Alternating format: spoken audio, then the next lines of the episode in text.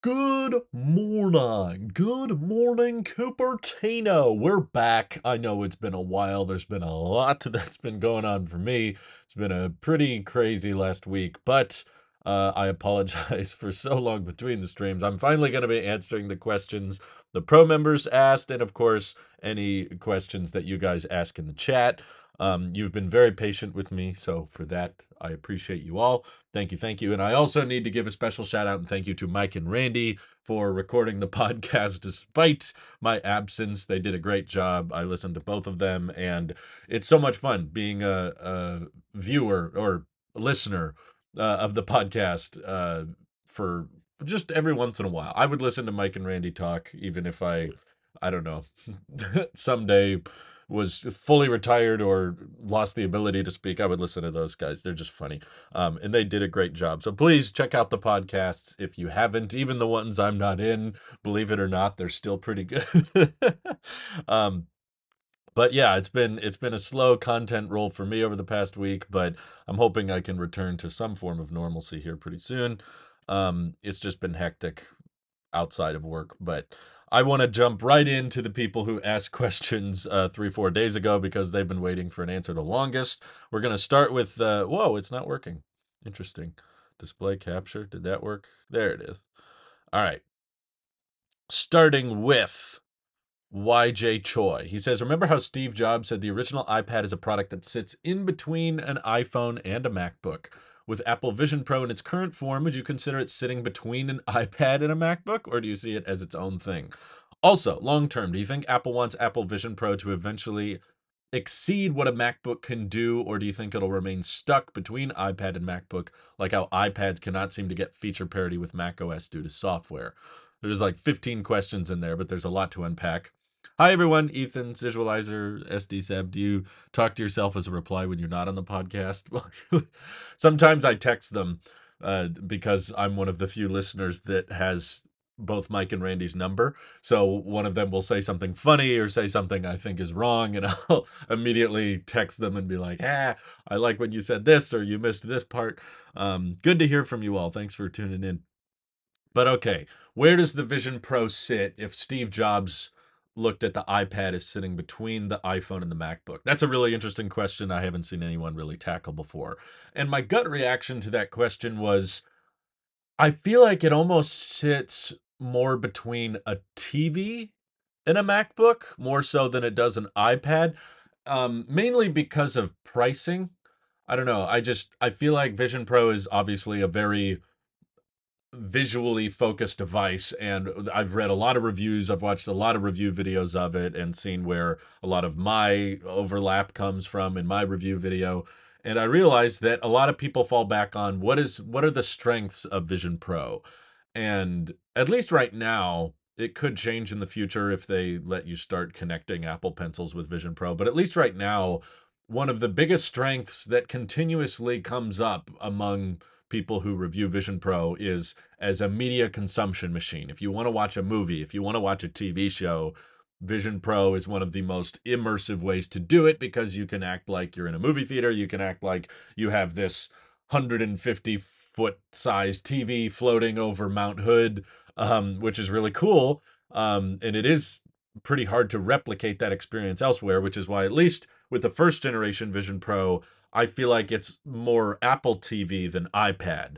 Um, even though, yes, I know that Vision OS is baked on top of iPad OS and it does run a lot of iPad apps, but the truth is, having used it for hours and hours, I started to feel more and more like, okay, yes, if a Vision OS app is not ready, like if a if a Vision OS app has not been optimized, it defaults to the iPad app, but the iPad apps are not the product's strength, in my opinion. In the same way that like when the iPad first launched, it could run iPhone apps, but I think everyone knew from the beginning that that was not the long-term vision. Um, no pun intended. this vision keeps coming up. Uh, like you could run iPhone apps on the iPad and they were really small and you had all this huge black border and then they had a little 1x button at the bottom and you would tap that and it would blow up the iPhone app to be on a giant form of iPad screen and it was like, yeah, technically it works, but you can tell that's that's not the intention behind it. That's not the end all be all. That's kind of the vibe I got with Vision OS. Yes, it can run iPad apps, and I guess that feels maybe slightly more optimized than putting an iPhone app on an iPad, but it definitely doesn't feel like there's any advantages, especially if you do any kind of typing within that app. That's what I kept coming back to is I use Twitter a lot and I use YouTube a lot. Those are probably one of my two most popular apps on my phone, neither of which had a Vision OS optimized version. Um, so when I used Twitter on Vision OS, it was like, yeah, it's kind of like using it on an iPad, but it's a little clunky and the UI is not really optimized for the eye tracking. And sometimes I tap the wrong thing because the buttons are really small and I had to pull it up really close to me. So I I tend to side with Vision Pro being more of a TV based product, not so much of a tablet based product yet. Again, that could change with future software support and that kind of thing. Um, so if I were to place it somewhere in the ecosystem, I would say you can pair it with a keyboard, you can pair it with a trackpad. Um, if there's any other uh, Apple ecosystem, you know, similarities, I would say the Apple TV is actually the closest, despite the fact that it's a drastically different price, right? Um, but what else did you ask? He said, Would you consider sitting it between an iPad and a MacBook and see it as its own thing? Not really. And then YJ Choi says, long term, do you think Apple wants Apple Vision Pro to eventually exceed what a MacBook can do, or do you think it'll remain stuck between iPad and MacBook? Um, yeah, I don't think. I guess it has. This is kind of the same debacle we had with the whole iPad being limited. Um, it it's like it's totally possible for the iPad to run Mac OS, like it has all of the hardware necessary, but they still don't want it to because I think Apple kind of has this stubborn view of like um iPad is an iPad. Don't let the iPad become a Mac. Even though the iPad has gotten so many Mac features and so many Mac things, they still want them to be separate. Like, I don't know, maybe that's a big picture thing with Tim Cook and Apple is they don't want too much product cannibalization. Um, even though I think that they would make more money if they made iPad, and I don't think Mac sales would actually die off if they brought Mac OS to the iPad personally. But that's that's a dead horse. I've gone down that train a lot, but I'm bringing it up because uh, it's an example that even though Vision Pro probably will have and kind of already does have all of the hardware necessary to run Mac OS on its own, like I don't see any problem. It has an M2 chip just like a MacBook does. Um, it has a display that you can connect a keyboard and mouse to. It has speakers. Um, it already basically like through Mac external monitor support is kind of like you're using a Mac with the headset on. So there's nothing really preventing them from booting Mac OS up straight from Vision OS and just say, hey, maybe you don't need a MacBook. The headset itself can run Mac OS.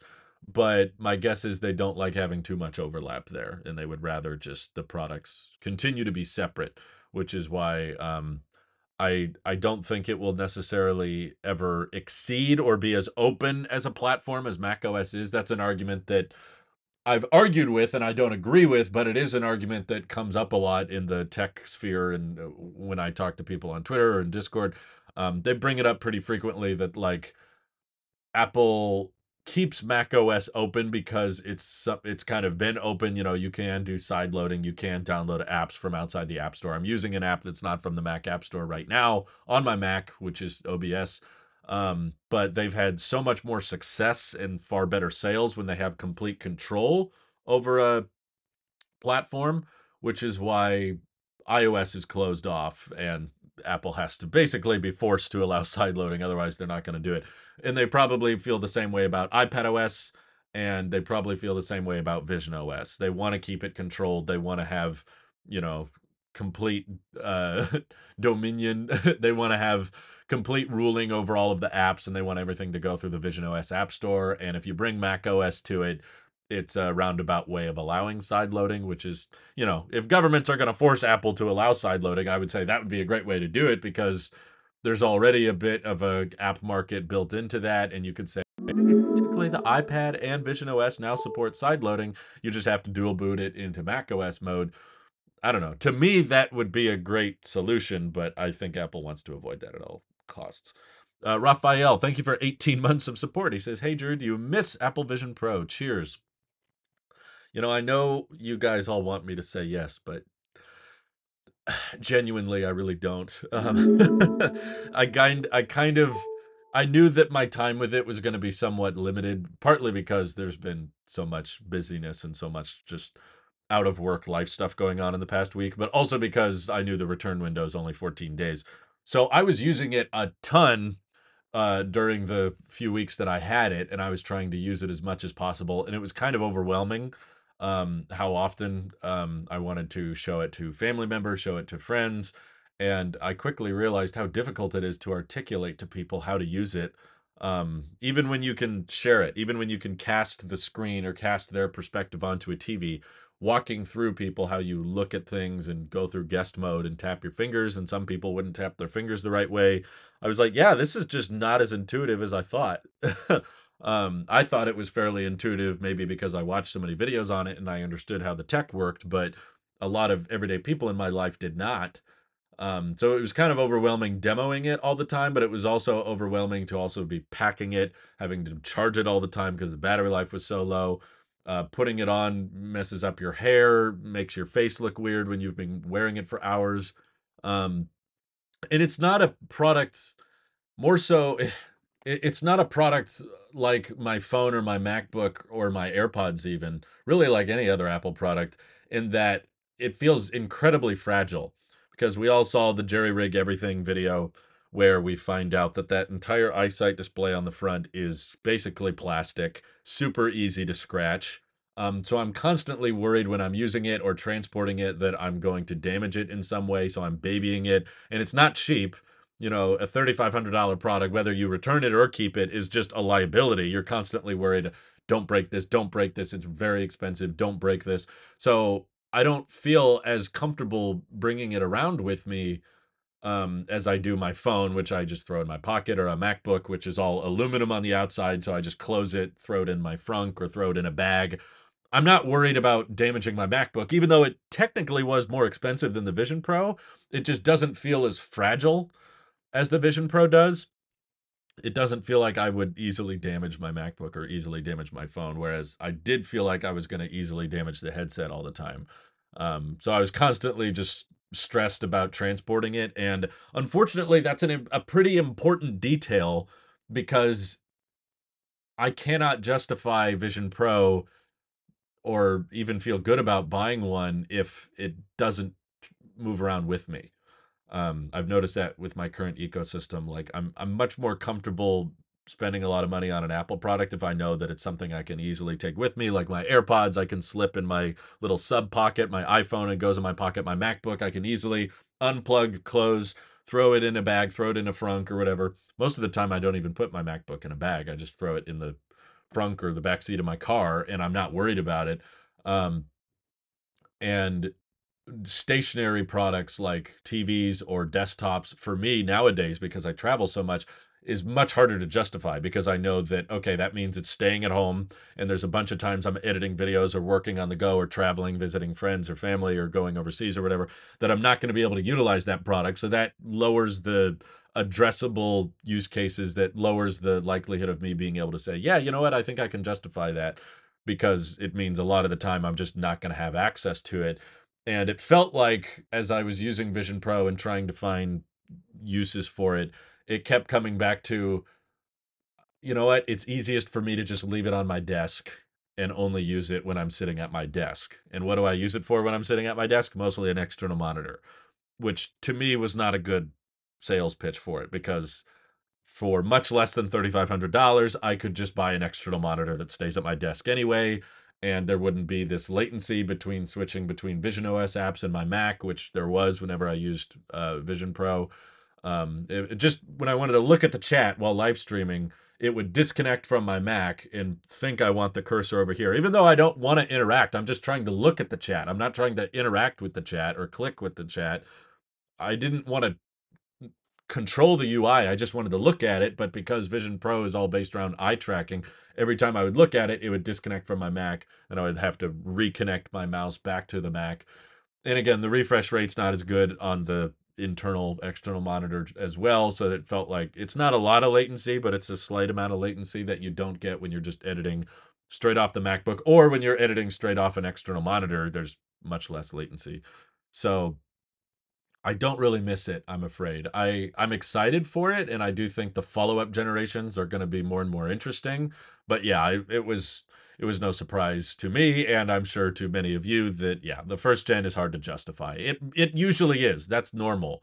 You know, the first Apple Watch was not that great a product. The first iPhone had a lot of limitations and could not do even a fraction of the things we use our phone for now. Pretty much everything I use my phone for now was not possible in the first gen iPhone. I didn't buy the first gen iPhone. I was too young anyway, but also uh, a lot of people were skeptical of the first gen iPhone. They didn't see all of the future potential um, with follow up generations in the first one, rightfully so, because it hadn't been proven yet. You know, a lot of people act like you should have known. I knew when the first iPhone came up, it would be a great hit. You didn't really know that. You were making a guess, but you didn't know that to be sure. Um, no one really knew at that point. Uh, it was only a few generations in. We talked about, I think, this on the last live stream. The iPod was a tremendous success over the long haul, but the first generation iPod was not a huge hit. Um, it didn't really hit its stride until three or four generations in. That's when it kind of went mainstream. Um, and thank you, Penn, for joining Tailosive Tech Max. That's awfully generous of you. Uh, way too much support a lot of people are asking what I think of things. I have no idea what they are. So if I don't read your question, it's probably because I don't know what that is. Um, this first gen. Uh, the iPad will not be getting side loading. EU only cares about iOS, and Apple noticed that loophole. Yeah, but it's it's just the iPhone first. I'm sure it'll come to other products later. Um, you're a Gen Z like me. Tell me what you think. I don't know. Yeah, I don't know what that is. Let me answer more of the uh, pro member questions because I know what the. I would love to give you my opinion on whatever you're asking, but I don't know anything about them. Um, James Sanders Cedarloft says recently a pastor, in quotes, used Vision Pro for a sermon illustration. I was offended on many different levels. Interesting. He couldn't even use the right name for Vision Pro. He kept calling them Apple goggles. I tend to call him that. Um, I call them that for, with a lot of my family. He seemed to demean his congregation while not even using the Vision Pro properly. He seemed to be treating the Vision Pro disrespectfully. All of that to say, what are your thoughts on how you might use it as an illustration for others while treating the Vision Pro with respect? Well, a Vision Pro is a product, not a person, which is why I don't see the need to treat it with respect. you can disrespect products if you think they are bad. I don't see anything wrong with that. Um, I'm I've probably been disrespectful to Vision Pro as well. I've had a lot of people complain about it or point up. I've complained about it too. I don't see anything wrong with disrespecting a product. if you don't like it, that's that's fine. Um, how to might use it as an illustration for others. I'm I'm trying to figure out how I answer that. Um,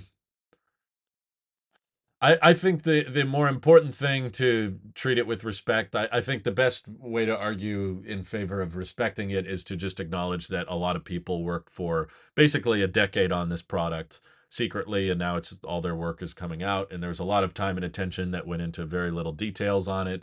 Um, the pass through the hand tracking the eye tracking uh, the r1 chip specifically there's so much work that went into it.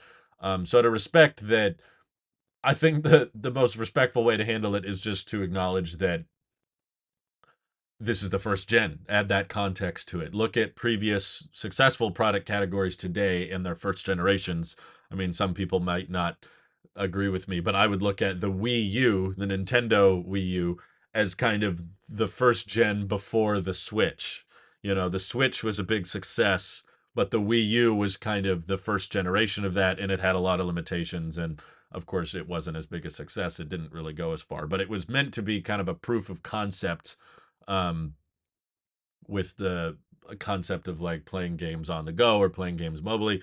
Wii U walked so the Switch could run. And in similar ways, first gen iPhone, first gen Apple Watch, first gen iPad, they're laying the groundwork. They're setting up a foundation for something else in the future to be truly great, but they themselves are not that truly great. You know, first iPad didn't even have a camera. on the front or back.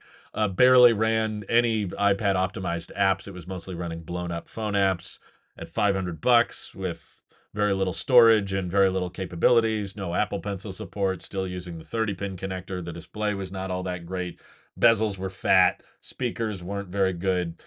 Very hard to justify the first gen. I, I still have my first gen iPad. I remember when we got it and it was cool, but it was not what the iPad would eventually become. Um, no, I'm not trading in my Tesla. Be careful not to hurt the Vision Bros feelings. yeah. It's important to be respectful to people, I would say. I don't think it's that important to be respectful towards uh, products, especially products from trillion dollar companies. Like they should, they of all people should welcome criticism because they're the ones who need to try to justify. Basically, the higher the price, the more room there is for criticism.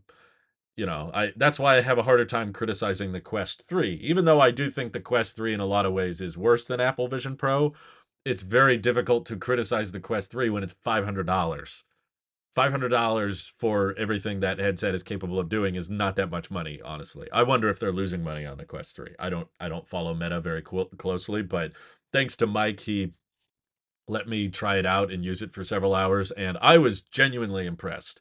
After using Apple Vision Pro for several hours and then jumping to the Quest 3, I was like, "Dang. This is this is genuinely impressive how similar the experience is."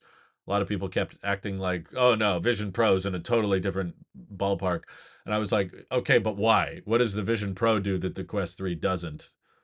And I never got a good answer. I never got a very strong. All people could say is, "Well, the M2 chip is so much more powerful than what's in the Quest," and I'm like, "Yeah, but what are you doing with that chip? What does that chip unlock?" And most people couldn't say much. It was like, uh, I mean, the pass through is better, and I'm like, yeah, it is, but it's not like miles better. It's like a little bit better, but um Wii U wasn't really a first gen. The reason it failed was bad marketing, causing people to think the tablet like controller was an accessory to the original Wii. No, I think there's more to it than that. It was also that it wasn't as mobile as the Switch is, and there wasn't the Joy-Con thing. The Joy-Con thing was genius.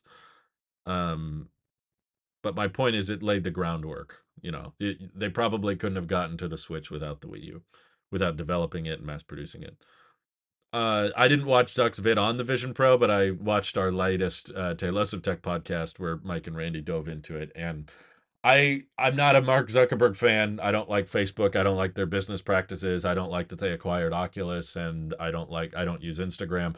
I'm very much anti Facebook in general. However, I hate to say it, but Mark does have some valid points. Uh, he's right somewhat about how there are some objectively better things about the Quest 3 regardless of price. Even if Apple Vision Pro was $500, there's still some Quest 3 advantages. I'm sorry, uh, like even as an Apple sheep, BJ says Quest 3 sells at a $200 loss. That doesn't surprise me because the hardware was very very good. Um so my guess is maybe they're you know, with more of a gaming emphasis, of course, Quest 3 is trying to be more of a game console. Um, similar to other game consoles, they tend to lose money on the console itself, hoping to make it back through other sales, software as a service, that kind of thing. Um, at the end of the day, these products are mostly content consumption for 90% of users, another dust collector within six months. that was the main reason I returned Vision Pro, because I knew that you know, I don't like returning products. I don't I don't take pleasure in knowing that okay, I used this and I tried it and now I'm bringing it back. You know, I I want to find products that genuinely bring me functional uses and that are tools and that bring me joy and that, you know, spark inspiration.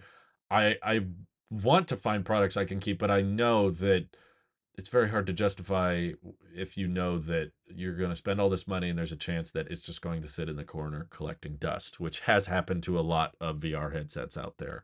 I've talked to so many people that have bought VR headsets and say they like hardly use them. And I didn't want that to be the case with me. Um, I wish there was a longer term way to hold on to it and keep it and still, I don't know, return it or, you know, get a meaningful amount of money back. But I don't think these things are going to sell that well in the used market. And it seems like Apple's not selling out of them anytime soon. So the resale value is probably not going to be great. And they're supposed to be custom fittings and custom sizes for your head and everything. So that kind of affects the used market as well. Um, Deja Vu King says, POV, tell me what problems Vision Pro solves. Literally list what you can only do with Vision Pro that you can't already do with a smartphone, laptop, desktop, or iPad. Okay, view spatial photos, view spatial videos. Um, you expand your virtual content beyond the black mirror, which basically means that you have infinitely sized canvases for your apps or your windows. You don't have to say, okay, my my display can only be this big. But With a MacBook Pro, it's 16 inches. That's it. With a Vision Pro, it's as big as you want it to be.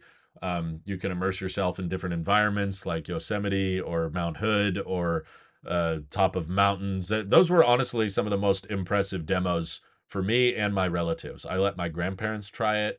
Um, I let my relatives who were visiting from out of state try it. And those environments where you turn the digital crown and it completely immerses you, that was usually the most wow moment for them. Um, my grandma, she didn't know how much it cost. uh, she she tried it on and literally said, "I want one of these." Her words. I didn't I didn't try to sell her on it. I told her it's very expensive and I'm not going to be keeping it, so you better try it now before I return it. This was like the day before I went back to the Apple store. And when I when I turned on the environments mode and she was looking around in Yosemite, she just went, "Wow, this is amazing. I feel like I'm like she just really wanted that." So those are things that you can't do with an iPad, MacBook, or phone. But of course, once I told her it was 3500 bucks, she was like, "Well, okay, I can't afford that." But she was very impressed by it. Um, same way for media consumption, you can have a giant external monitor. And again, like Marques and others have alluded to, there's a lot of ideas that's what makes Vision OS and Vision Pro so exciting to me is that the software does not fully unlock the hardware yet. There's so many other things we could be doing with this headset that we're just waiting on the right software for. Um, you know what grandma wants for her birthday? Oh god. I'm sorry, grandma. I love you, but I don't got that kind of money.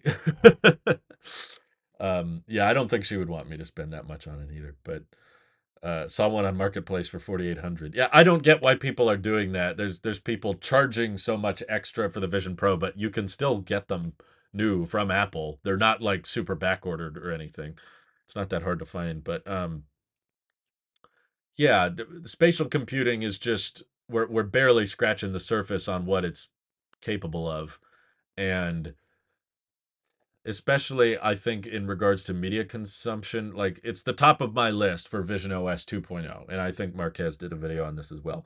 But being able to experience things with the Vision Pro on that other people can also see, I think that will win over a ton more people. Dare I say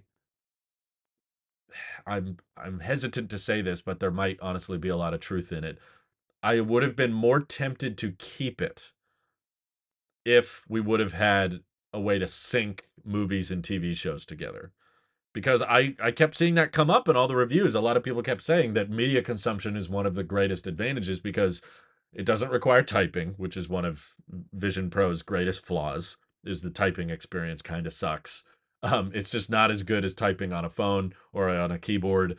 And we do a lot of typing with our social media apps and with our editing apps. Um, but you don't need to type a lot when you're watching a movie. That's why, you know, the typing experience on our Apple TVs kind of suck too. You have to either swipe around on that keyboard or use dictation, which I still try to use, and it still sucks half the time. It doesn't understand what I'm saying, or it erases the text, or sometimes it activates Siri when you want it to dictate, and it just, it's not as intuitive as just a keyboard popping up on a phone and typing on the keys um, or a keyboard on a MacBook and you just type on the keys. But you don't care because on a TV, you just type for a few seconds and then you're watching a movie or watching a show you're watching a YouTube video. Um, so if there was more of a way to sync up whatever is on the Apple TV with my headset so that I can watch whatever my wife's watching on the TV at the same time, same audio, but then I could expand that same movie to be a movie theater screen or to hang it over Mount Hood I could have used my headset a heck of a lot more and found it a lot more practical if I could use it with other people. But that was the problem. It was like movies and TV shows are a great advantage to Vision Pro. It's a much more immersive experience than any other Apple product is. However, only one person can do it at a time. And I pretty much never watch movies and TV shows by myself. I pretty much only watch um, YouTube videos by myself, and there's no YouTube app on Vision Pro, and using the Safari version sucked. It was not optimized. You can watch movies with others at the same time, but it's not it's not taking advantage of the Vision Pro's experience. Like you you have to be in I've I've tried. I've tried to do the SharePlay thing.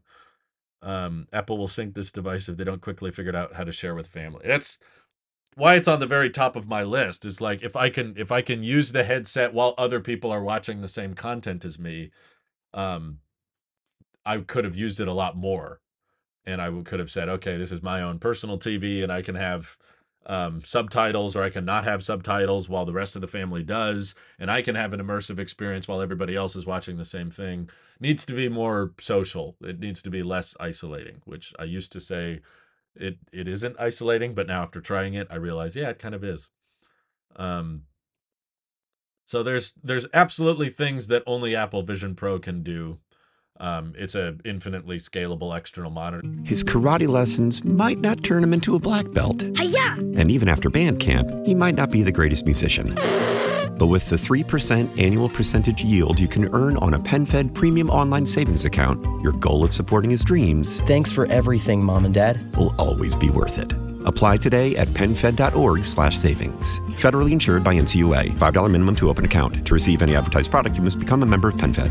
PenFed's got great rates for everyone. That's more portable than a studio display. It has a battery. It's not the longest battery, but it does have one. Um, so there's a bunch of things that Vision Pro can do, but a better, a harder conversation to have. What does Apple Vision Pro do that the Quest 3 cannot? uh, eye tracking, I guess. But kind of like Zuck talk talked about, they had eye tracking and they realized that it wasn't as useful or as practical as controllers, so they got rid of it uh, intentionally. But they're gonna bring it back probably on the Quest Pro second gen. I think that's going to be really interesting because Meta's like we've already established. Meta is comfortably uh, willing to sell the Quest 3 at a loss. And now that they know a lot of the things people like about Apple Vision Pro, um, and they know that they they just have to be cheaper than 3500 I think I think they're going to make something pretty compelling. I think there's a good chance that the Quest Pro 2 or whatever they call the next generation Quest Pro is going to be substantially cheaper than Apple Vision Pro and probably beat it at least on paper in almost every category. It'll have almost the same resolution, probably better field of view, uh, higher frame rate, lighter weight, better battery life, integrated battery, um, lower price, like we said. So I, I think there's a bunch of advantages to the Quest, regardless of price. And now Quest probably knows that they can make a much more expensive headset with far better hardware to compete with Vision Pro now. Um, it can do everything better except gaming. Um, I don't completely agree with that. The the Quest 3 has a better field of view. Like the the the black border you get around your vision, you know, when you're wearing Apple Vision Pro, it's kind of like you're wearing a pair of goggles or looking through binoculars. You don't have your peripherals. The Quest 3 still goes wider. The Quest 3 also, I didn't think it would be that noticeable, but I tried it and I did notice. Quest 3 goes up to 120 hertz. It's closer to lifelike refresh rate, which Apple Vision Pro cannot. Most of the time, Vision Pro is sitting at 90 hertz. Um, occasionally, it'll go up to 100 hertz depending on the lighting, but most of the time it's at 90. So higher refresh rate, wider field of view. Also, the Quest 3 is far more comfortable. Having worn both, the Quest 3 is lighter, and you don't have a big giant battery bank to be fumbling around with um, which I didn't think would be a big deal when I watched the videos and when I heard about people trying out Vision Pro. I thought, oh, okay, so it has an external battery, whatever. I just put it in my pocket. No, when you're moving around with that thing, having that cable around and it gets twisted really easily when the battery flips like this, the cable doesn't rotate or anything, so the cable gets tangled easily. And when you're traveling around with it, having to wrap up that battery and the cable going to the headset gets annoying. Whereas the Quest 3, the battery's just built in and it's lighter. Um, there is more pass through distortion on the Quest 3, but when you're using more fully immersed uh, environments. My point is the pass through on Vision Pro is not substantially better. I mean, it is better, but it still has its it has a different set of limitations, but there's still limitations. Like anything about this close to me when I was wearing Apple Vision Pro was incredibly blurry. It was essentially useless. It was like, okay, I can tell my hands are there, but I can't see any detail. So, like, if you picked up your phone while you were wearing Vision Pro, if you held it right here, you wouldn't be able to read anything on the screen. You had to hold it back like this, and it's fuzzy and stuff. So, the pass through is not as good on the Quest 3, but you could argue both headsets are going to look far better when you're immersed in virtual content anyway, because the pass through is not flawless, even on Vision Pro. Um, things far away look pretty noisy. Field of view is limited. Uh, refresh rate is limited, um, and it's very heavy. So it's much, much. You're much, much quicker to get uncomfortable wearing Vision Pro, in my experience, in Quest Three. Also, Quest Three is much, much easier to share. Oh my god, I don't think that gets talked about enough. It was so freaking easy for Mike who had the Quest 3, he was like, Hey, you want to play this game? I, I got it queued up for you. He could just take it off and hand it to me, and I'd put it on, and boom, I'm playing it. Vision Pro did not work that easily. It was not that simple. Either you have to tell a person your passcode and then the eye tracking's off. That happened countless times whenever I would try to share it with a family member. I would say, Hey, here's my passcode. Here's how you type it in. A lot of people didn't grasp the eye tracking, and oftentimes eye tracking wouldn't work that great because it's optimized for my eyes. So I have to put Vision Pro into guest mode, which is even harder because, okay, now it calibrates for their eyes, but they have to go through like a 24 step setup process. You have to tap a total of 18 different dots and pinch every time you look at each dot. And then you have to go through the stay aware of your surroundings thing. You got to hold down the digital crown to adjust the displays. It is like this pretty much five minute process just to get Vision Pro to work on someone else, which makes it much, much harder to market, much, much harder to showcase to others. Hey, do you want to try this headset? Do you want to see what it's like? Whereas the Quest 3 is like, here you go. Cool. Let's play. I I see the appeal of the controllers. I know it's the more Steve Jobs way to do it, and it's the more Apple way to be like, no controllers. Who wants a stylus? Yeah, right. It's more simple if you just look and tap your fingers. I get why they did it that way, but I still I I would argue the controllers for a VR headset are far more practical than a stylus was for a phone. Like the argument in favor of controllers is pretty strong, especially for shareability. If you want to just hand the headset to someone else, they don't have to go through a 24 step um seriously. We counted how many taps and how many things someone has to look at in order to activate guest mode on Vision Pro. Yeah, Mike can attest. I finished the Beat Saber song, Mike says. I just got done looking at a bunch of dots. You wanted me to play what again? That literally happened, yes, when we went and hang out during the big uh, rainstorm. Uh, Mike was like, Here, you try the Quest 3 and I'll try the Vision Pro. And he just hands me the Quest 3, and within a couple seconds, I'm playing a game and I'm hitting stuff. And he he literally took, you know, like five minutes just to get through guest mode.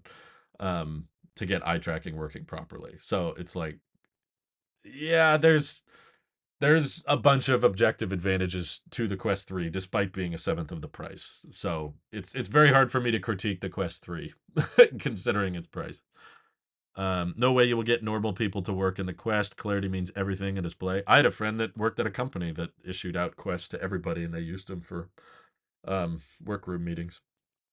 So uh, I I guess maybe he's not a normal person. The Quest 3 120 hertz is a check in the box, not a beneficial feature. The Meta Quest 3's capability to run 120 hertz comes with several drawbacks. I don't know what they are, but all I know is I tried it on and it looked more lifelike in regards to the motion. I put it on and I could tell that the refresh rate is higher. That's all I'll say. It was like, oh, yeah, this is better.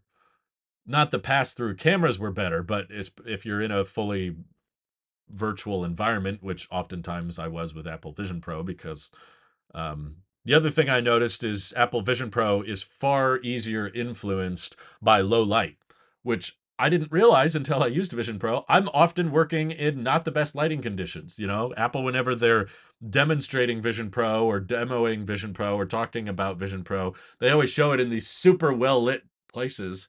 A lot of the time, we use our devices in kind of darker rooms, darker environments because our eyes are so good and we can see pretty well in dim light um, in Vision Pro, especially the pass through gets very fuzzy, gets very noisy and blurry when you're in a low light environment, and it warns you all the time. Hey, your hand tracking might not work all that well when it's dark.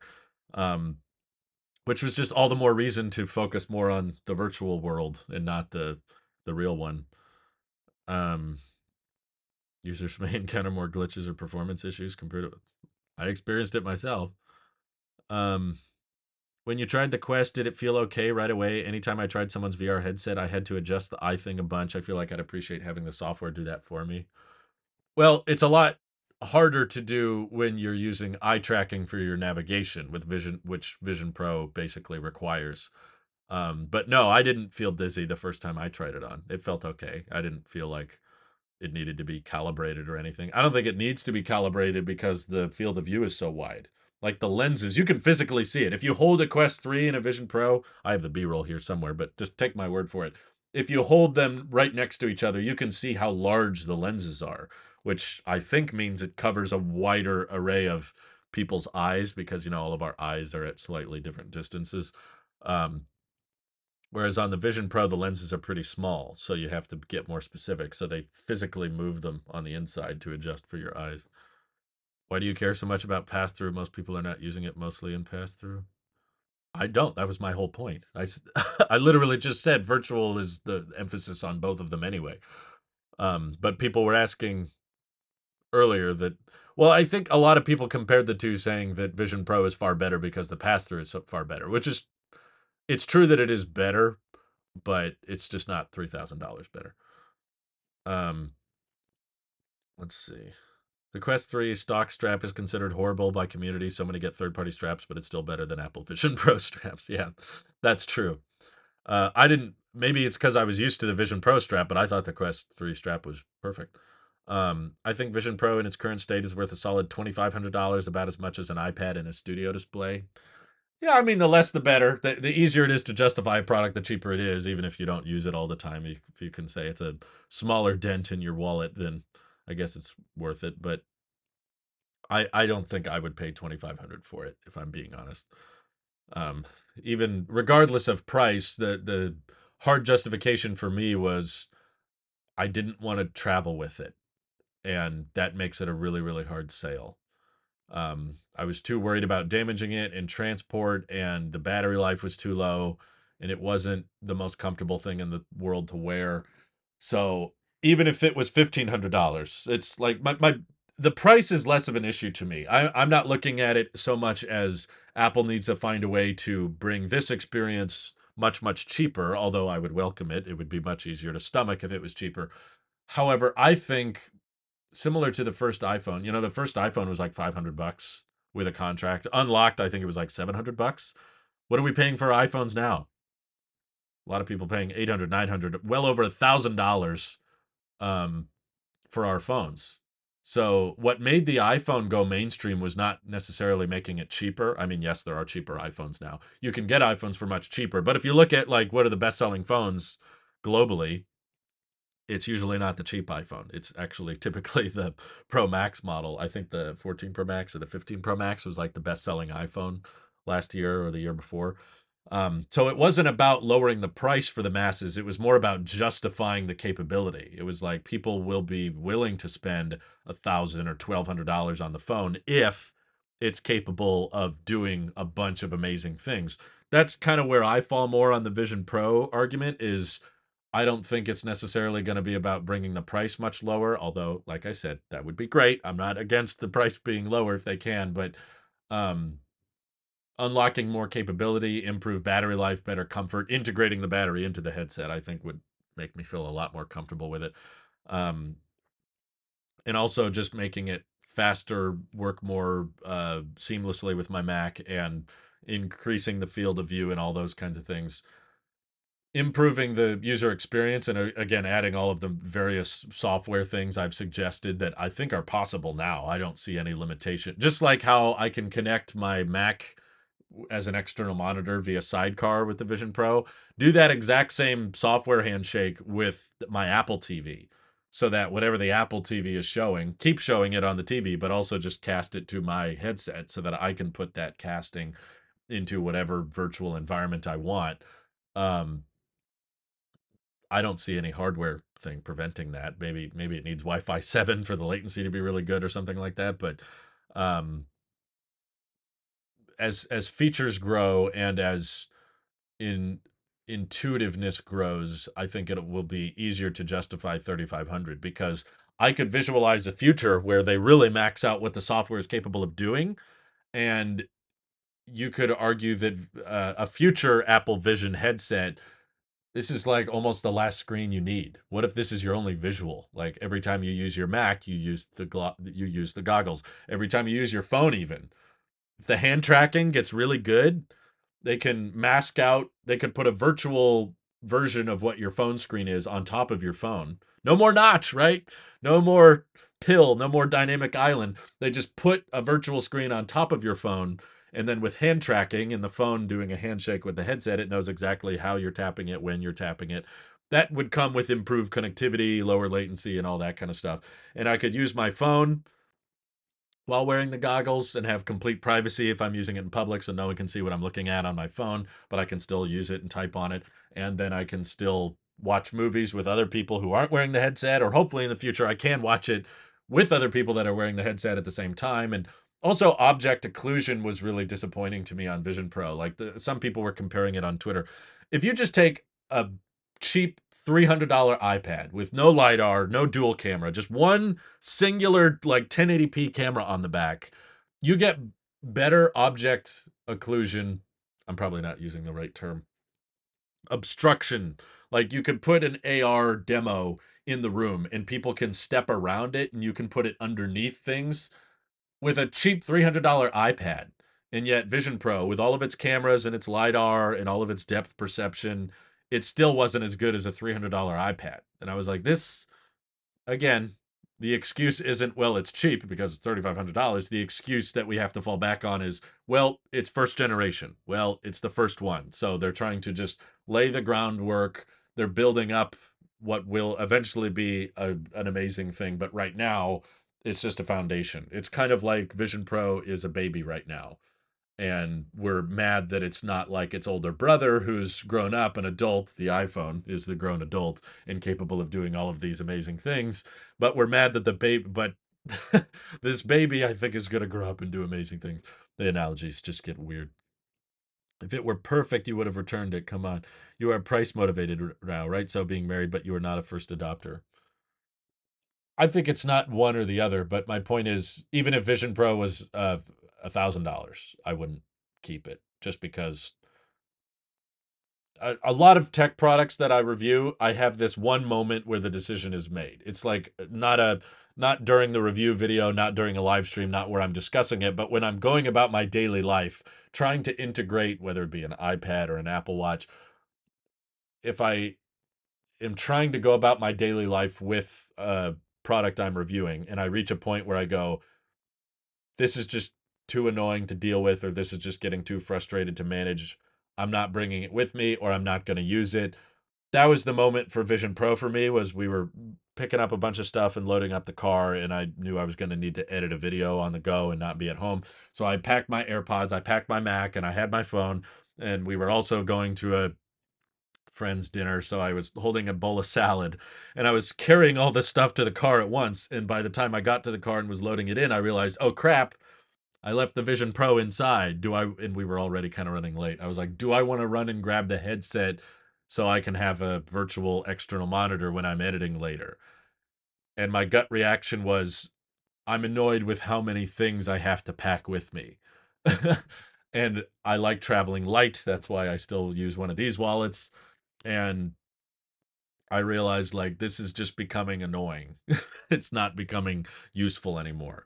Um, so that was kind of the moment where it was decided for me like no, I don't think I should keep this because I'm basically only 1 week into it and I'm already leaving it behind and I'm not taking it with me.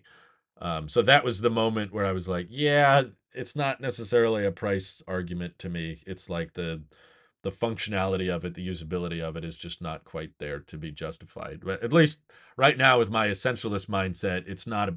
I didn't sell my iPad or sell sell my Apple Watch because I needed the money. I mean, money's nice to have, of course, but um, I I sold them for very little compared to what I paid for them, and I didn't really like get to go out and buy something with the money I sold it with. I basically just put it aside. It was like I just don't like holding on to things that don't have a function. That's what essentialism is all about. Is like if you do have something, it has to serve an absolute purpose that's very useful. And that's how I felt about my phone, my MacBook, my AirPods. Is like these serve a very definitive purpose. Um, and I wasn't getting that out of my iPad. I wasn't getting that out of my watch. So in the same way, I wasn't getting that out of the headset. It didn't serve a very essential purpose. It was like my wife would ask me, "What what would you need that for? What what would you use the Vision Pro for?" And it was like, well, I guess my top favorite feature of it is using it as an external monitor, but again, you can get much cheaper external monitors and um that's I've already proven that I don't need an external monitor to edit my videos. Like I can, I've been getting by with my 16-inch MacBook Pro for years. I like having an external monitor for having that additional window space, but what I didn't realize and why I would still choose an external monitor over the headset is how many steps are involved with setting up Vision Pro. It got old very fast you know, when you're first setting it up and you're first using it, you're just wowed by it because you've never used a product that similar to it before. So it's exciting and it's cool. Um, but after a while and the cool factor wears off, it's like, okay, I open up my MacBook, I I unlock it with Touch ID, I put on my headset, I unlock that with Optic ID, I look at the MacBook, I hit connect, then it has to connect, and then all the windows need to be resized again. And it's like, okay, there's a lot of extra steps now. And when I get out of work, I have this giant imprint around my face. And every time I would wear it for a few hours and come out of my office, my wife would be like, Ooh, I can tell you've been wearing it. It looks weird. and your hair gets all messed up. So it was like, I wouldn't have any of these things if I just used an external monitor. And I could just unlock my Mac and boom, the monitor's ready to go instead of this whole connect process. Um, pass through is really necessary when using a Bluetooth keyboard. That's true. The pass through is helpful for that, but Quest has a way of pasting your existing pasting a virtual keyboard on top of your physical keyboard and it works pretty well. I tried it with another friend's Quest, not Mike's, but he had the uh, uh, virtual desktop app working on his Quest and it literally pasted a virtual keyboard on top of my MacBook keyboard and even though I'm not looking at anything through pass through, the pass through cameras were not active. I could ask my wife or my friend, I'd be like, tell me what letter to push. They'd be like, put your finger on the letter Q. And I could do it. It, it was that accurate. The hand tracking and the virtual keyboard tracking was good enough that I could reach everywhere on the keyboard and hit exactly what I meant to, even though technically I couldn't see it. There was no pass through active, which I was pretty impressed by. Sure i'm price sensitive and price motivated but my point is when it's a big purchase it's a big purchase. Like do you want to drop a thousand plus dollars on something whether it's two thousand three thousand doesn't make a big difference to me. The, it's still a big purchase regardless to me it comes down more to is this going to be a useful purchase am i going to use it regularly can i travel with it and i think with a few more generations it getting thinner lighter more durable it's not that I'm against paying $3,500 for one. It's more, can it fit the utility that I would expect for a big ticket item like that? Um, if if the use case was currently like if it was a price limitation, I'd go out and buy a Quest 3 right now because the Quest 3 does so many similar things. Like I saw a lot of people bring it up, including myself. Their favorite feature on Vision Pro was using it as an external monitor for their Mac. You can do that on the Quest 3. I've tried it. It works. It's pretty well. In fact, you can do multiple monitors on the Quest 3. Um, if it was really that important to me, I would go out and buy the Quest 3 because that's much, much cheaper and it would basically do exactly what I expect it to. But I'm not at the point yet where I feel like it's practical enough or um, immersive enough to justify that expense. I need some more software, and the ecosystem helps with that. Like I said, with the syncing up of what the Apple TV is showing with what the Vision Pro is seeing, that that would help, and that's still not really a thing with the Quest. Um, the experts talk about the Quest mapping is archaic, the warping on the edges and the latency. You will ignore that because it's cheaper. Well, it's more noticeable on the edges, but again, the it's not like the Vision Pro is immune. The, the pass through still has some blurriness and it still has some uh, noise. So it's it's better. It's closer to reality on the Vision Pro, but I'm I'm more critical of that being a thirty five hundred dollar product and the Quest Three being five hundred dollars. Is like okay, yeah, it's not flawless, but the um, the things that it's able to do objectively better is darn impressive considering how much cheaper it, it is. Burkhart says M2 chip is not what's limiting Mac Virtual Display. It's the fact that it's 4K and wireless. Too much of a compromise if you did multiple. Oh, you guys talking with Elizabeth? Because I was to say, yeah, I I understand the M2 has nothing to do with the virtual display. I was going to say it had more to do with the Wi-Fi connectivity, which right now it's Wi-Fi six.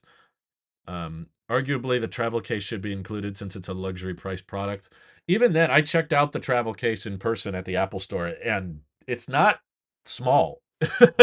um, at least for someone like me who tries to travel as light as possible. I didn't think two hundred dollars was that outrageous for the travel case. I I thought you know if it's a thirty five hundred dollar product, two hundred bucks is about five percent of the price. Buying a two hundred dollar case for a thirty five hundred dollar product is about the same as spending fifty dollars for a case on a one thousand dollar product, which we do all the time with our iPhones. All all the time, people buy $50 iPhone cases. So I'd say, yeah, it scales with the price. That sounds about right. Um, but what I was more not interested in was the fact that it's just too big, um, which is why, again, it comes back to that external battery and that huge cable. And that's the only way to use it. And the headset itself is already pretty heavy. Um, so I would literally just picture a pair of ski goggles, how thin they are, how light they are something I would feel more comfortable putting down, wearing around my neck. That's that's when the utility, the the ease of using it, I think would start to make a, a bit more sense. And that to me, I could justify 3500. I don't think it's it's a matter of price. It's just a matter of functionality. Um, Burkhart's never bought a $50 iPhone case. I, I haven't recently. I used to, but people do it all the time. Um, I wish there was a hand gesture to pull up home screen similar to Quest. I guess a hand gesture would be nice, but I didn't find the digital crown that hard. Um, half the case being empty space is annoying. Yeah, it's not very space efficient. Uh, as someone who travels as light as I do, me and my wife often will fly on super budget airlines and we'll get amazing deals like you know fly across the country for a hundred bucks kind of deals but usually when you do those kinds of uh, low airfare deals you don't get to check luggage and sometimes you don't even get a carry-on you get a personal item um, which certain backpacks will qualify for but that travel case i looked at would take up like half of the space in my backpack which doesn't really make it that portable if it fills up half of my entire backpack yeah glasses is definitely the ultimate goal but i think that's a little too ambitious which is why i'm giving them uh, the benefit of the doubt that still leaving it as a strap that goes behind your head um, might might be more practical. I genuinely wonder how. I'm so fascinated by the hardware because that's where all the limitations. Well, I guess there's limitations on the software too, but like I think it's really possible to make a headset like that without fans. At least the experience I had with the Quest 3, I was like, this is so much lighter and the battery's built in and sure the resolution isn't as good yeah it's not oled but it still looked great the thing is you're not often looking at true deep blacks with your virtual content anyway so the difference between i don't know what the quest uses it's probably just some lcd but the lcd they used in the quest was still very good compared to the micro oled I was like, yeah, I would I would go all liquid retina on that headset. If they could design a Vision Pro without the eyesight display, that was a waste of time, in my opinion. Everybody who looked at it thought it was creepy and weird. I don't think it delivered on its intended purpose at all. And uh, people wear sunglasses all the time and they can't see your eyes, and people wear headphones all the time and they can't see your ears. I don't think there's a need to put the user's eyes on the outside personally. Like most of the time, it didn't work anyway. Um, and I don't think it really ruined the experience. Um, so I would get rid of the eyesight display. I would try to put more efficient silicon on the inside that allows them to design it without fans. If it didn't have to be passively cooled, I feel like that could shave off a lot of weight and a lot of bulk. Um, as much as I disagree, you make too much sense. well, I like articulating things, but There could be some portal feature where you're immersed and there's a small rectangle pass through cut out for keyboard. That's kind of what I did most of the time with Vision Pro. I would I would put up my external monitor and then I would turn the digital crown and it would wrap around the monitor, but I would leave just enough space. It doesn't when you when you immerse yourself in an environment, it tends to go more this way and it won't completely immerse beneath you, which is why I could immerse myself in the environment would get about 90 degrees and I could still see my MacBook keyboard because when you immerse yourself it goes side to side first, not up and up and down first. Um let's see. What do I think of the 11 inch 2018 iPad Pro? Still great, still a good deal. That's about it. But let me not forget Marngel had a question as well. I want to make sure I answer that. Um, so it seems like you've been having software stability issues with your 15 Pro that could be impeding your ability to make videos efficiently, at least according to your tweets. Have I found a solution to it yet? No. Also, if the problem persists, is it annoying enough for you to actually switch phones again? Yeah, that's a debate I'm currently having. So if you haven't been following my tweets, I I couple months ago switched to recording all of my videos on my phone. So I don't have my Blackmagic camera anymore. So pretty much all my videos are shot on iPhone. Um, and for the most part, it has been fine. But every once in a while, I'll have this very frustrating bug. And I, everyone told me this other guy on Twitter, Donk or whatever his name is. Um, other people have had similar issues, but that's all they'll tell me is that he had the same problem.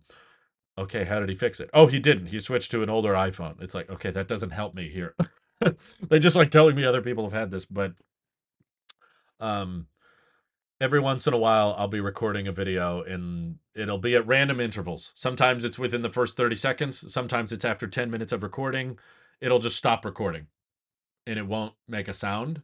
So I won't know that it stopped recording, which is normally why I record uh, with my ringer switch on. I don't have a switch anymore, but in Control Center, you know, you can set it to it's not on silent and the phone will just stop recording and I won't hear it and I lose a huge chunk of the video I'm recording and it gets very very annoying cuz sometimes I'll record a video that's you know, before editing it's 15 20 minutes and if it stopped recording after 4 then I just wasted all of this time recording, or I thought I was recording and I wasn't. Very, very frustrating. I took it to the Apple Store. They ran diagnostics on it and said nothing appeared to be wrong. And all the Apple Store told me to do was to factory reset the whole thing, which is a lot of pain in the butt uh, to me uh, because you have to reinstall a bunch of apps, and I have a ton of apps installed on my phone, all signed in, which I like because there's so many passwords to keep track of, and it's a pain in the butt to reinstall a bunch of things over and again. There's a bunch of apps that I use that still require the two factor authentication thing. So it's a big headache. And they said, Do you want to factory reset it here in the store? And I was like, No, I can do that. I don't need you guys to do that. And also, it's a big pain in the butt. So I'd rather do it when I have a bunch of free time. And when I was at the Apple store, I didn't have that much free time.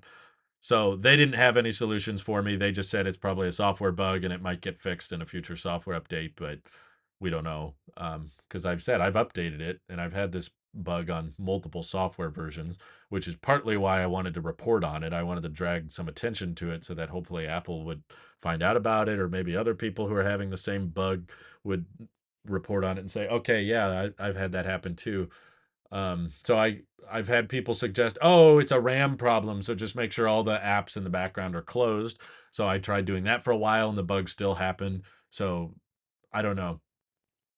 I don't know how to stop it from happening, but I'm I'm having the debate because some people are saying, would you switch phones to fix this bug? And it's like, that introduces a bunch of new problems because I use iOS and I appreciate iOS a lot. And, you know, I really love that Pixel 8 as a video recording tool, but there's a bunch of things in my ecosystem that fall apart when I don't have an iPhone. So Apple's trying really hard to get me to stay.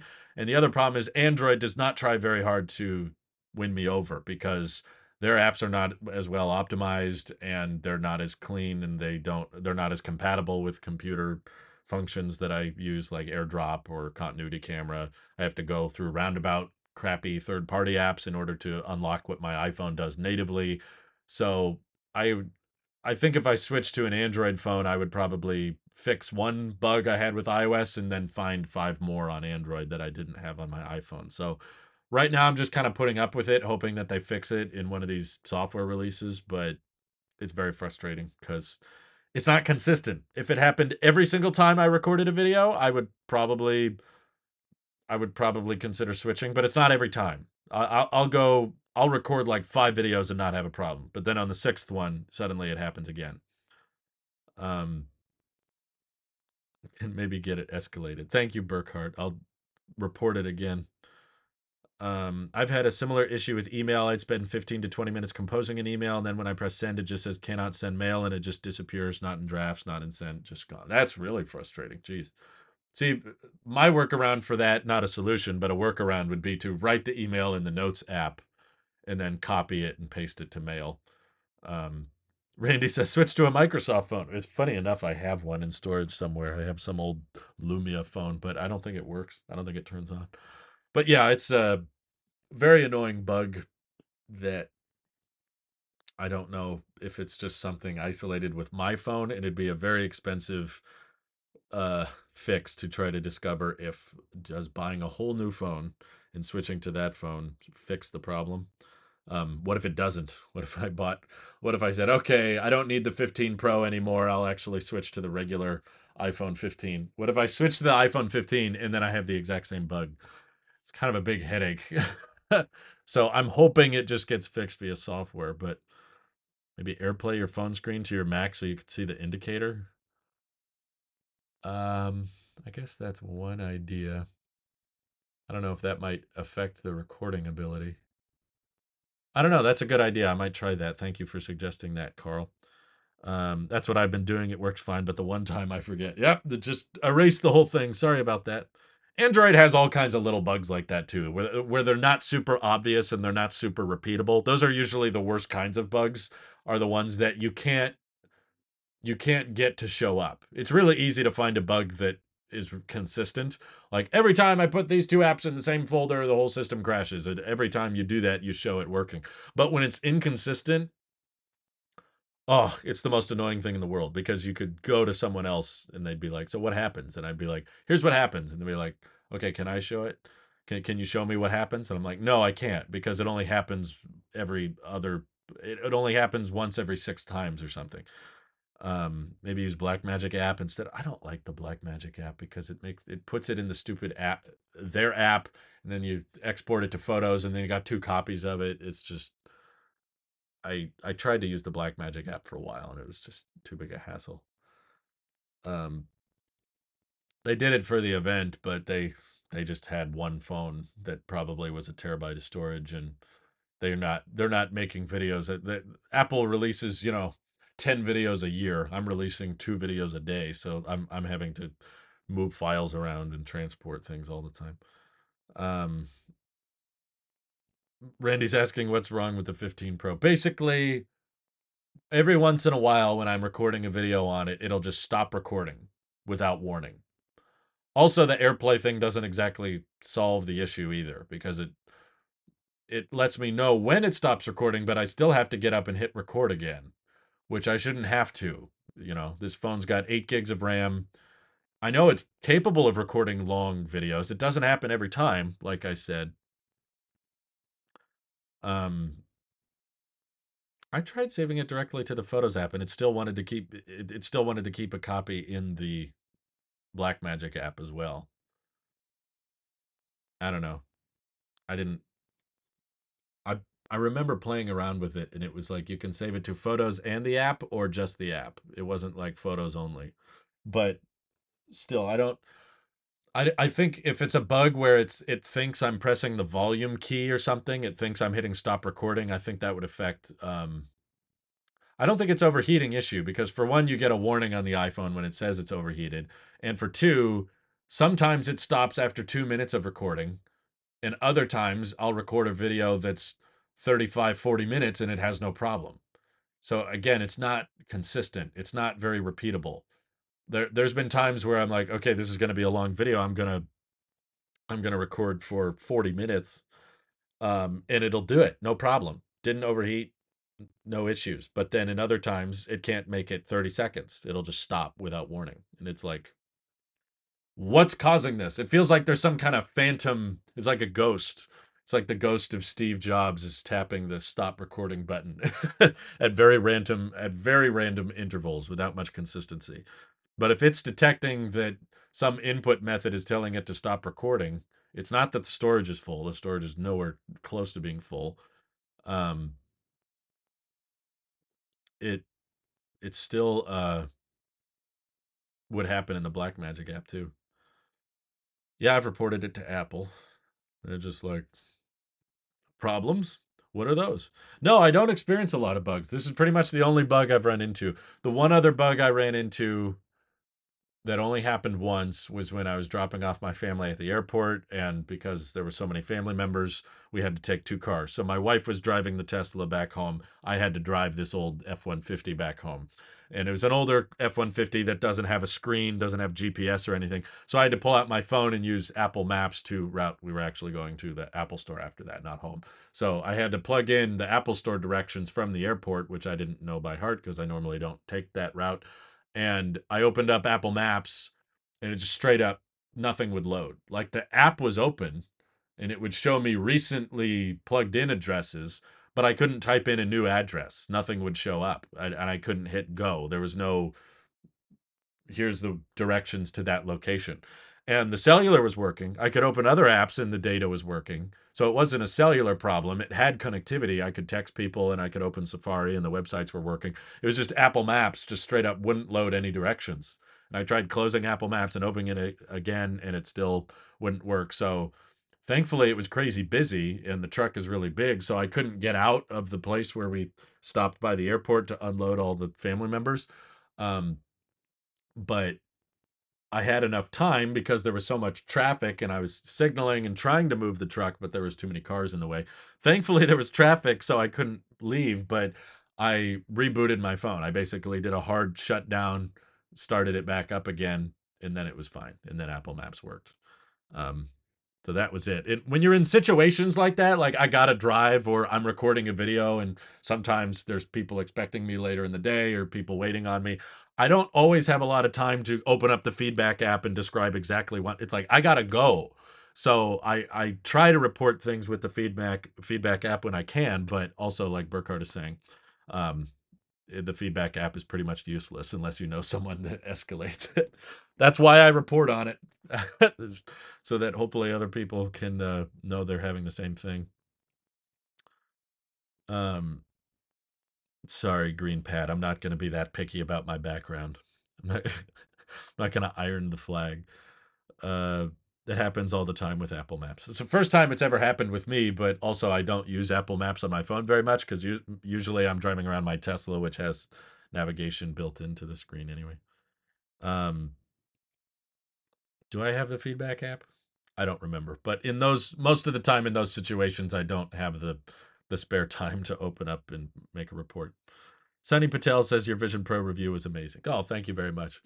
Um, but yeah, the bugs with the 15 Pro are annoying because they're not that many and they're not that repeatable. But when they do happen, they're incredibly frustrating. And the the most frustrating thing about the bug is it's an amazing phone. I love my 15 Pro. The, the camera's fantastic. I've taken so many pictures and videos with it. I love the action button. Honestly, I didn't expect the action button to win me over as much as it did. I at first when I read about it, I was like, okay, big whoop. It's just a act, remappable button, just like the Apple Watch Ultra. What, what's the big deal? But now that I've realized I use my phone more as a camera, especially when we're traveling, especially when we're with family, there's been so many situations where it's been so nice to reach into my pocket, hold down the action button as I'm pulling it out of my pocket so that by the time I'm here, camera's already open and ready to go. That's happened so much for me um, that I'm like, dang, that might be my favorite feature of the Pro is just having that action button right there. It's so helpful. Um, and of course, while I've said that this is not the reason I got the 15 Pro, but I do really appreciate the ProMotion display. It is a gorgeous display. Uh, it's the smallest USB-C iPhone in existence. I know that uh, regular iPhone 15 is great, Randy. I know you're listening. So shout out to the regular iPhone 15. I thoroughly enjoyed enjoyed that phone when I had it. I was very much on the fence, as we can attest when I was reviewing the 15 Pro. I was very much torn between those two phones because they were both fantastic. The regular iPhone 15 was just a wonderful phone. I love that it got the frosted glass, it got the brighter display. Um, I still prefer the aluminum over the titanium. Um, it was very lightweight.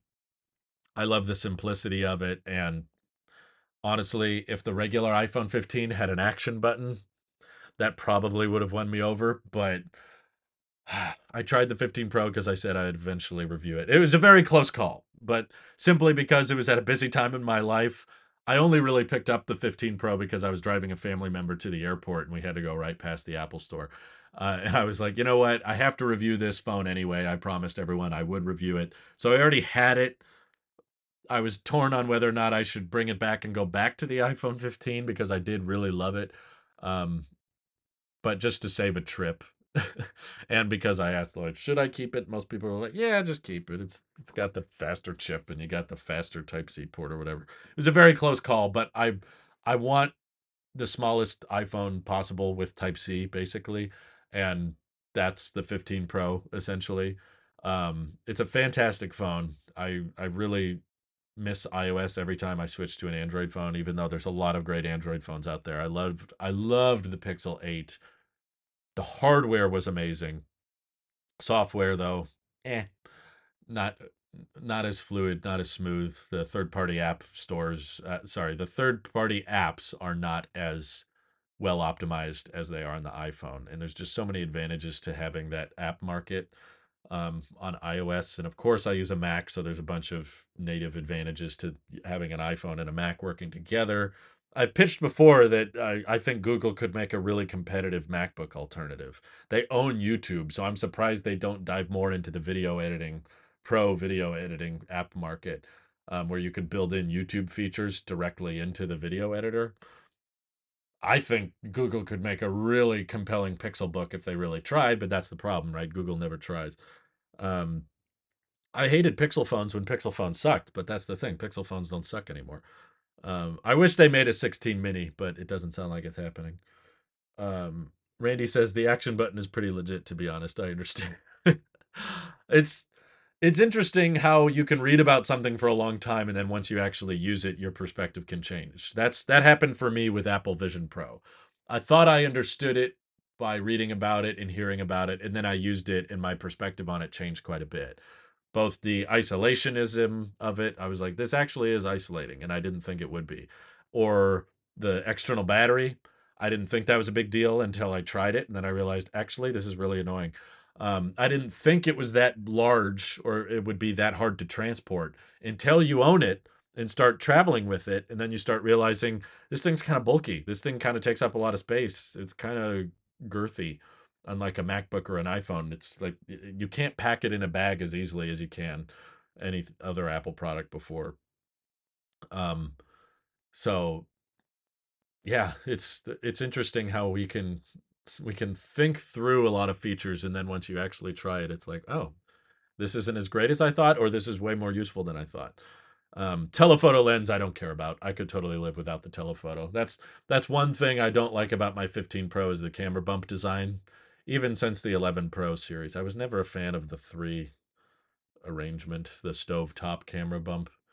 It always wobbled so much, and I always thought it looked kind of stupid. I'm glad the regular iPhone 16s are going back finally to the iPhone 10 design, where it's just two cameras up and down.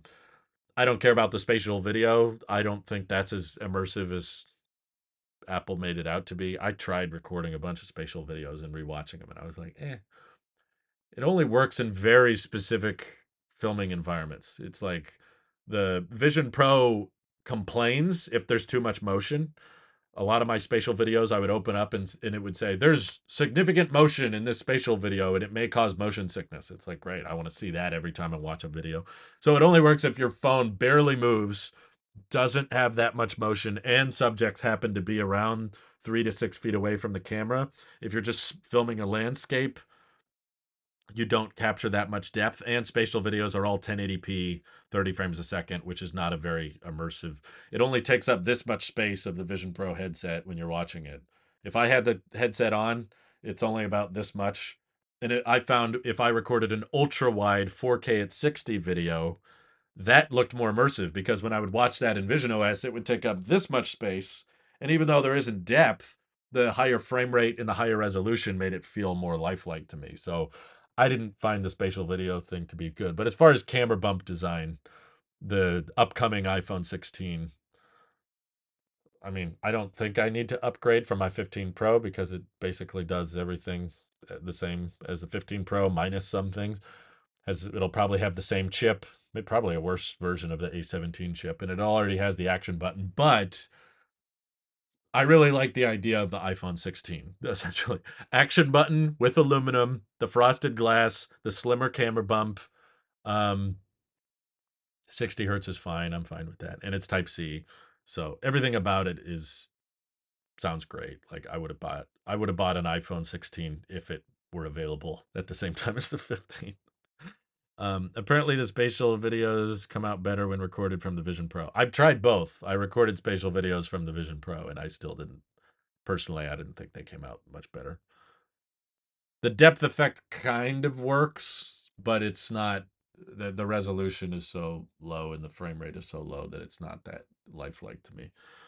Um, isn't the base i model 15 thinner? I would go for thinner one since the height and width is so close. It's probably thinner from the camera bump, but I don't think it's thinner from the chassis. Um, it is lighter. I do remember that, but total height wise, it's it's shorter than the regular 15. That that is one detail that I usually think doesn't get appreciated enough. The 15 Pro does have very th- slim side bezels, and it's quite noticeable to me. Most of the time, people don't talk about that, but to me, it's more noticeable than things like the notch or the dynamic island or whatever. Is like just how thin the side border is. And when I use a regular iPhone 15 now, I can notice it. I'm like, yeah, yeah, that border's a little thicker.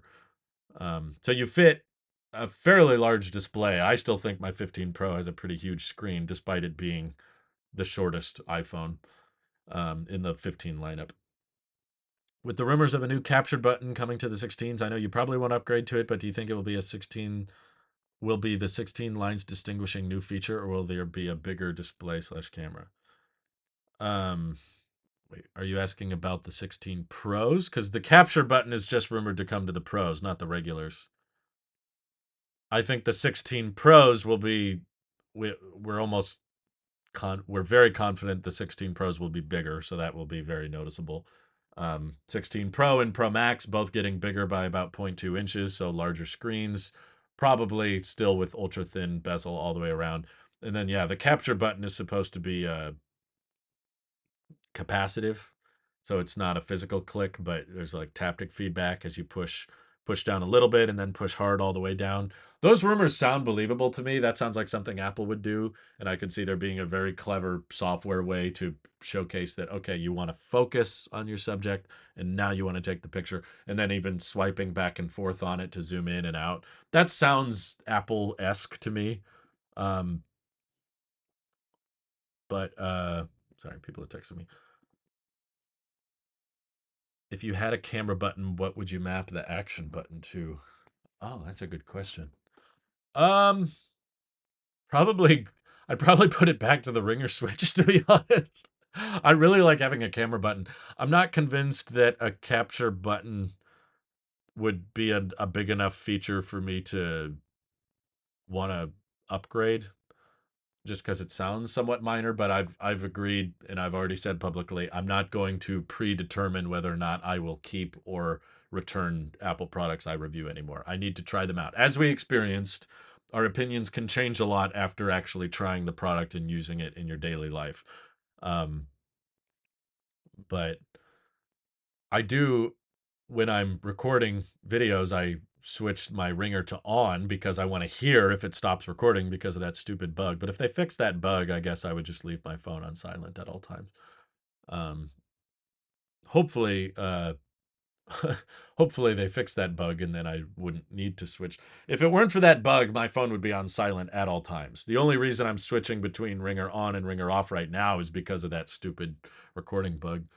Um, Bryce Peterson, thank you so much for the super chat. This is their 10th super on a live stream. Been watching ever since 2017. Much love. Thank you very much for your generosity. You guys are too kind. Um, where do we go from here? More phones, headsets aren't catching on. Maybe once this tech is in glasses, we can talk. I don't think it's that simple.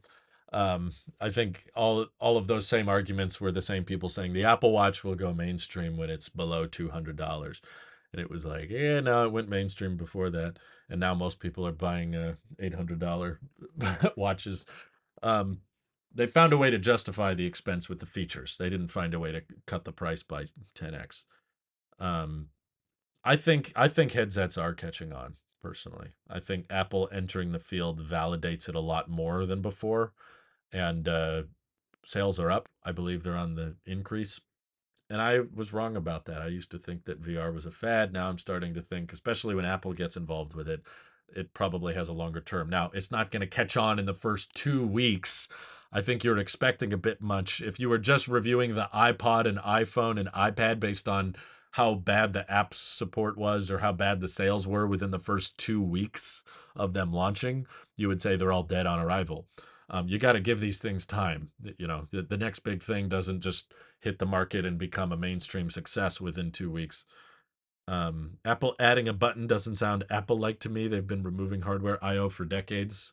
Uh, not necessarily. They've been going back on that too for a while. Like they got rid of the touch bar in favor of full size function keys.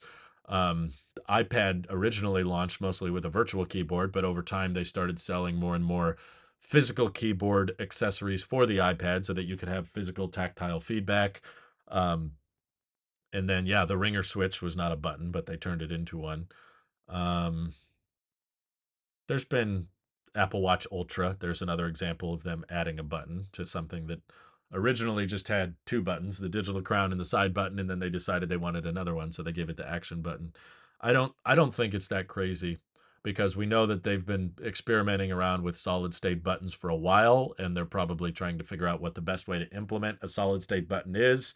They probably realize just making all the buttons solid state is a bad idea in case their software crashes and cases get confused. But with a capture button, there's some advantages to it being dynamic to where like you push it down some of the way and it focuses and then you push it down all the way um, kind of like how you have a force click on a macbook trackpad you can click a little bit and then you can click hard kind of a 3d touch functionality to it um, i wear glasses so i prefer it in glasses form but i get the tech limitations for that at least now i don't think it has to get to glasses for it to go mainstream i think there is a way to make it slimmer lighter more affordable and still technically be goggles.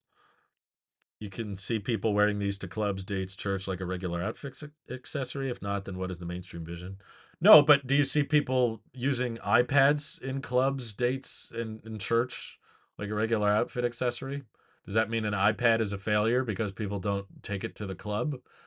It's about finding what the form factor is good at. You know, there's there's still a lot of people that buy iPads or buy Nintendo Switches or people that um, buy TVs, but goggles are ca- carving out a new segment, a new set of features. It doesn't have to replace the phone for it to be mainstream. I think that's a big misconception a lot of people have.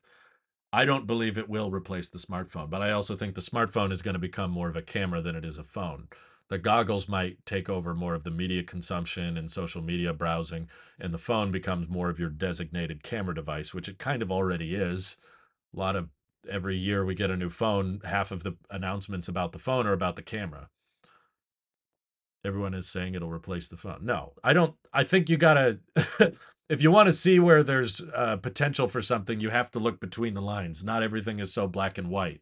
It's like saying well if if you're only expecting big things to replace the phone then yeah you're never to be impressed because phones are in my opinion kind of irreplaceable um, but that doesn't mean it can't be disruptive. You can have very disruptive technology. The same way the iPhone didn't replace the Mac. So is the iPhone not disruptive? Because I thought in order for the iPhone to be a big deal, it had to kill off all of our Macs. People still buy Macs. Apple still makes Macs. Macs have been around for decades now, and they're still useful and they're still practical. In the same way, a pair of Apple goggles might not replace the iPhone, but it can still be just as disruptive, maybe even more so, without replacing anything. Um, yeah, it's it's a straw man argument to say that it's not going to replace the phone. In my opinion, that's a really weak argument because the phone is incredibly difficult to replace. But there's a middle ground between failing and revolutionizing the industry. That too. Um, but again, it's it's an ongoing battle. It's it's not like the if they cancel it in the future and just say okay, no more headsets, then we'll, we'll call it. It didn't really work out, but I think there's a lot of room for improvement and there's a lot of refinement and iteration that's going to happen before that stage is reached. And there's been all kinds of products that Apple's introduced over the years that people have said, oh, this isn't going anywhere. This is going to die. This is going to flop. And then it turns into the next huge thing. AirPods being another great example. Did AirPods replace the phone? No. Are they still big enough in their own category to be included in the S&P 500? Yes. Do you still see them everywhere? Yes. it can still be quite disruptive and a big thing. But yeah, I mean, Hasael, you're saying earlier headsets aren't catching on, but then you're also saying it could replace TV, TVs and Macs. Those are two very different. it's like they could still be very disruptive. They could they could replace everything but the phone, maybe. Do I think folding phones have more utility than VR headsets currently? No, I've I've been uh, underwhelmed every time I've tried a folding phone. It's pretty much just a slightly different form factor on a regular phone. It doesn't feel like a tablet to me and tablets aren't even as popular as they used to be. Um, so the phone just ev- being able to fold in half or I don't I don't think that really unlocks that much functionality. It doesn't really give you that much more screen space. Um, so I'm glad Apple didn't really pursue that. Um, if anything, more powerful chips and miniaturization could make it so more powerful watches make some phone features redundant. I think the watch has more form factor issues than processing limitations. I think it's more of a you can't type as well on a screen that small or you can't take pictures and videos as you can. Again, I feel like every year the phone becomes more and more camera like you know that was a big reason i think smartphones took off is because the cameras on them got so good that you didn't need a digital camera anymore. That used to be a big industry. People would carry around carry around camcorders or they'd carry around point and shoot digital cameras so they could capture moments. That's a pretty big market of people that want to take pictures or take selfies and capture their surroundings and phone cameras just got so good that you basically killed off the point and shoot market to where very few people see a point in buying a designated camera anymore. Even me making YouTube videos is like, yeah, you know what, the phone's good enough. Um, and I don't see the watch eating into that. And people like big screens. Those those big screen Pro Maxes and Pluses keep taking off, and that's another fundamental limitation with the watch that would be kind of a hard thing to overcome. Um, even then content consumption is too important for watches to replace phones. Yeah but i i could visualize a situation where the goggles replace the watch with enough iteration. Um, if it gets if it gets to the point where maybe it's not glasses but i could still see transparent displays. They're like they're ski goggles that you can see through but uh, just understanding this gesture when you're wearing the goggles every time you make this gesture you have the time pop up or you have notifications pop up you can kind of just paste watchOS right on your wrist there via hologram. I believe the video on iPhone is professional quality, but the photos are still not there yet. Hmm. I was going to argue the opposite actually, but but I think it's safe to say both have gotten incredibly good. It's definitely doing a lot of emulation where portrait mode, I don't know, some of the pictures I took um with portrait mode on my iPhone just blew me away. I was like, that looks like a film camera. That looks amazing. But it's it's faking things. It's adding bokeh that's not really there, right? So of course it's never going to be perfectly emulating a DSLR, but it gets close enough to fool people that you don't I don't feel the need personally to carry around a DSLR anymore. Even I have several photographer friends that used to carry around DSLRs everywhere they went that now just carry around their iPhone. I used to do uh, videos for weddings, so I had a lot of professional photographer friends where it's literally their full time job just to take pictures, and even them have upgraded to either 14 pros or 15 pros lately, and they're like, oh yeah, this is good enough for my travel. It's usually not what they use on the job site, but for their casual, you know, trip to Disneyland or something, iPhones are plenty and much easier to pack. Um, did you experience any Mint Mobile outages over the weekend? I couldn't make any outgoing calls on Friday morning, had to turn on Wi Fi calling. The, yeah, there has been, but I'm not sure if it's Mint's fault or T Mobile's fault because I've had issues with T Mobile home internet. Um, and sometimes when the home internet goes out, I'll notice Mint Mobile slows down or goes out or something. Photos are too processed when video isn't. Eh, I would argue there's still a lot of post processing going on on videos. But to me, a, a video recorded on a smartphone is much more noticeable um, than a photo taken. I think it's pretty easy to fool people when you take portrait mode shots on an iPhone, especially on the kind of zoomed in perspectives like 3x or 5x.